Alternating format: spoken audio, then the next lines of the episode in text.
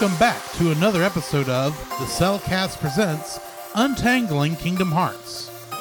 We are still in Kingdom Hearts Key, and while I thought we were perhaps getting to some more cool new stuff, and there's a little bit of new stuff, we do still have a little bit of a runaround today. So today we are looking at our first uh, cutscene that takes place in Olympus Coliseum, which is called a spot in the tournament. And then we go immediately back to Dwarf Woodlands for Sneezy and Dopey and A Precious Light. However, I will say that between Olympus Coliseum and the Dwarf Woodlands, we go and hang out in Agrabah for a short while. But no cutscene actually takes place there outside of the little character portrait cutscenes. So let's just go ahead and jump into this, shall we? So, yes, we are now, for the first time chronologically, at Olympus Coliseum. Get used to it, folks. We come back here a lot of times. But uh, this first time, it is with Key Player. Uh, as he walks up to the, uh, what do you call that? The vestibule? The where the contestants sign up. Basically, the only other door in the courtyard besides the one that leads to the exit. Uh, we hear a voice from inside the building say, uh, well, he, it says it's about time. and Entry's going to close any minute now. It is Philoctetes, aka Phil, aka unfortunately not Danny DeVito. Of course, there's no voices in this game, so they do their best to try and do Danny DeVito from from that, but in, in future games, which we'll get to, but it never quite gets there. Anyway, he's confused just for Hercules and says, "Well, there ain't no place for kids. This place is for kids. So uh, go on, shoo, get out of here." As Hercules does arrive, Phil uh, tells him is late, uh, berating him as such, and Herc says that Pegasus for some reason wouldn't let him leave. You know how he is. Herc asks who we are, and Phil says, "Heck if I know, just some wannabe." And uh, but strangely enough, Hercules kind of steps up for us. Says, "Well, we ought to just let him in the games. I mean, it's not going to be too big a deal." And Phil says, "Are you kidding?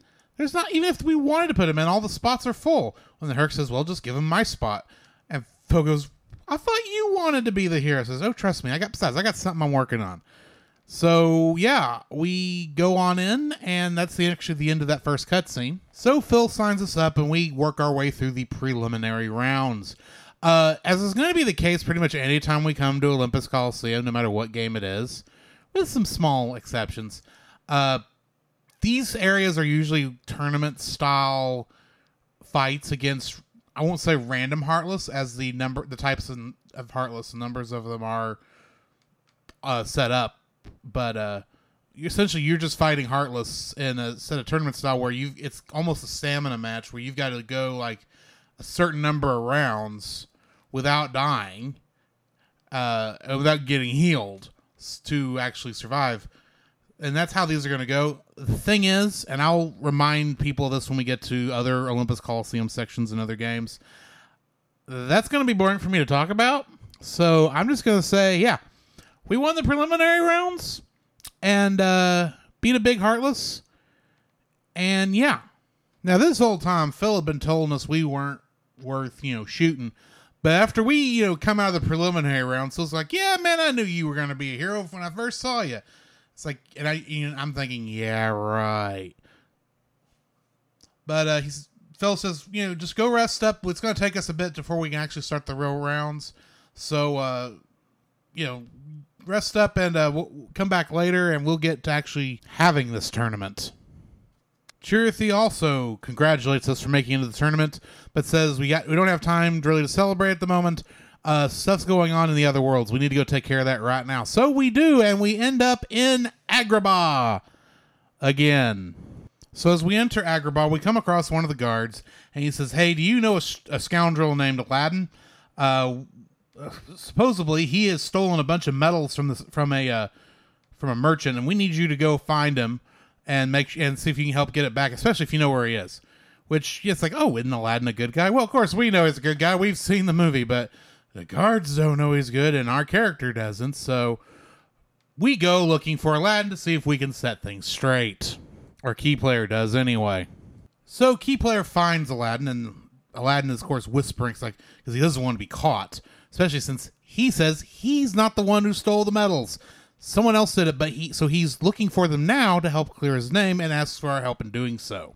After doing some searching, we and defeating multiple Heartless, uh, one of them apparently dropped dropped one of these medals, and uh, Al- Aladdin is very happy he at least got one of them, but you know there's still a bunch missing. So with four more medals to go, key player agrees to help uh, Aladdin find the other four medals, and after a while, we key player does so.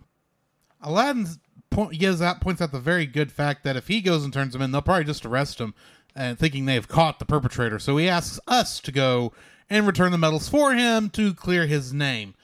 And uh, on the way back, we end up fighting what looks to be a giant mech Heartless. Or a giant mech piloted by Heartless. Okay, Square Enix, I don't know if you're listening or not, but I want to fight this in a real Kingdom Hearts game. So, and let's face it, I didn't play this game when it was live. I'm just watching somebody else's playthrough. So, if you could, uh, Square Enix, do me a real big favor, find a way to port this game in a much more con- easily consumable state to other consoles, and uh, you know, let us play this game uh, so we can actually see what's going on. And plus, because here's the thing, I am watching somebody else's let's play, but he has edited a lot of the a lot of this too. So there might be some miniature things. I don't think it's that big a deal, but the fact that this game is killed pretty much and it's not playable anymore, and the only way you can experience the story is to watch cutscenes that don't even include all of the story is annoying to me. But that is beside the point.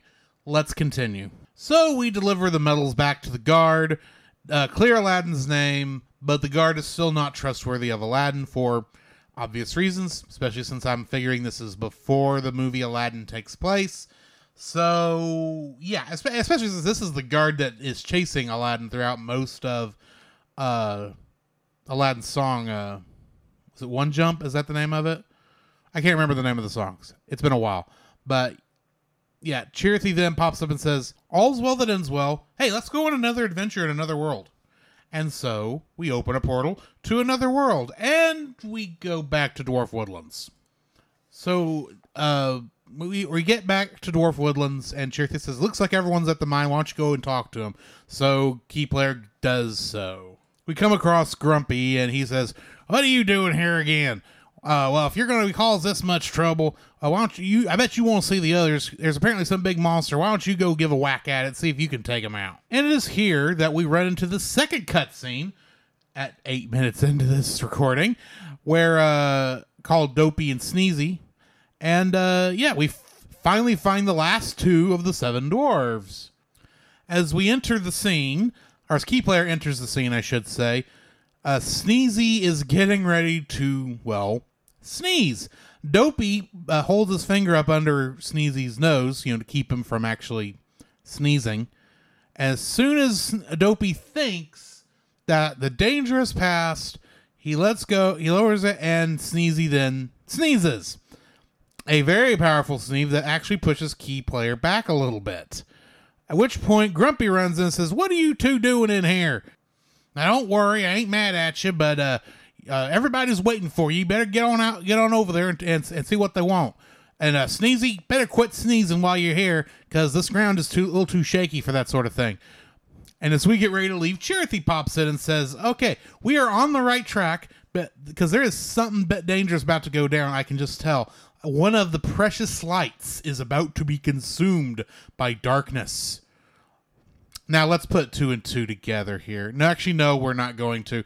But I think you can kind of guess that. Uh, well, in a in a world based on Snow White and the Seven Dwarfs, and we found the Seven Dwarfs, that leaves one character who could possibly be the light.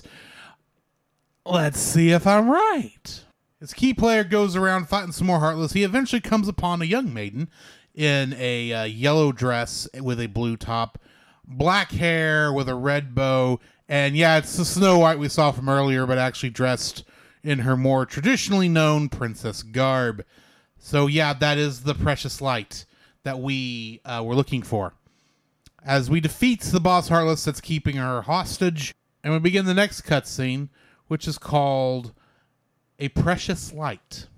We uh, qu- quash her fears, quell her fears.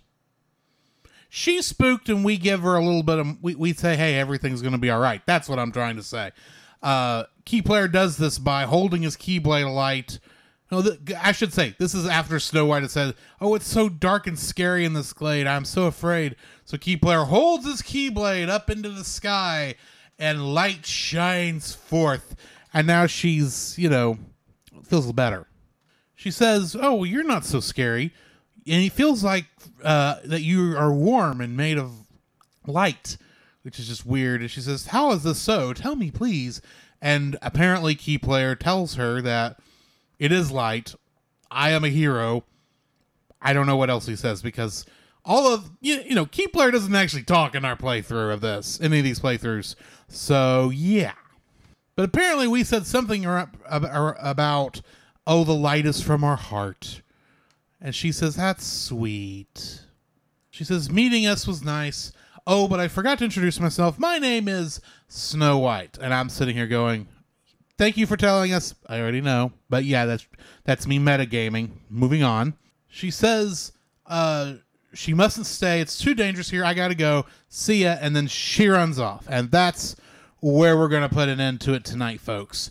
Uh, so far, I mean this is a little bit of a weird episode. I say, knowing that like nearly every episode up to this point has kind of felt like this, where uh, it seems like it's three cutscenes that are jumbled together and have no bearing on each other. We we jump from world to world to world so quickly. I have to wonder if if we were actually playing the game and we were playing all 160 missions that it took to get to where we are now from the beginning of the game, according to Dan on the on the playframe uh, playthrough. Uh, and that's apparently only a sixth of the game, which scares me to death. But beside the point, I do have to wonder if in those instances the time spent in each world feels more balanced I'm not 100% sure if that would be the case, but I kind of would hope it would feel that way. However, that's not the point. We are at least finally, with at least with the Snow White story, moving that forward past what feels like filler now that we've collected all seven dwarves and Snow White's involved in the story again. So it will be curious what happens when we get back to there, I believe, next episode. And uh, yeah, I'm looking at it right now. The next episodes uh, do take place in Dwarf Woodlands. It's a number of episodes, actually, a, number of cutscenes, actually. Two cut. Actually, it's two cutscenes. Uh, I'm looking at it. Uh, one of them involving Bashful. Another one is called a monster, and that may be where I end that one because then we spend some more time in Daybreak Town before we then go back to Dwarf Woodlands, which at least down here when we come back to Dwarf Woodlands, it does look like heck, it looks like we're going through a bunch of that story in a hurry. But yeah, join me next time for that. In the meantime, this is Drew, and I'll catch you in the next frame. The CelCast is a member of the Pop Americana and Culture Box Media Networks. For more information about shows in those networks, please check the links in the description. The CelCast presents Untangling Kingdom Hearts as a production of the CelCast podcast. You can follow us on Twitter at cast underscore cell, on Facebook at the CelCast, on Twitch at the CelCast Gaming, and you can email us at the CelCast Podcast at gmail.com or visit us on our webpage at thecelcast.podbean.com. Our theme music is Trinity by Tyler Spirian and is a remix of the song Dearly Beloved by Yoko Shimomura from the franchise Kingdom Hearts. The CelCast podcast has no affiliation with Square Enix, Disney, or for that matter, anyone else connected to the Kingdom Hearts franchise. The CelCast Presents Untangling Kingdom Hearts is a fan production, and no copyright infringement is intended or implied. Kingdom Hearts is owned by both Disney and Square Enix. This podcast also is not intended to be a replacement for playing the games. Please go and play them yourself.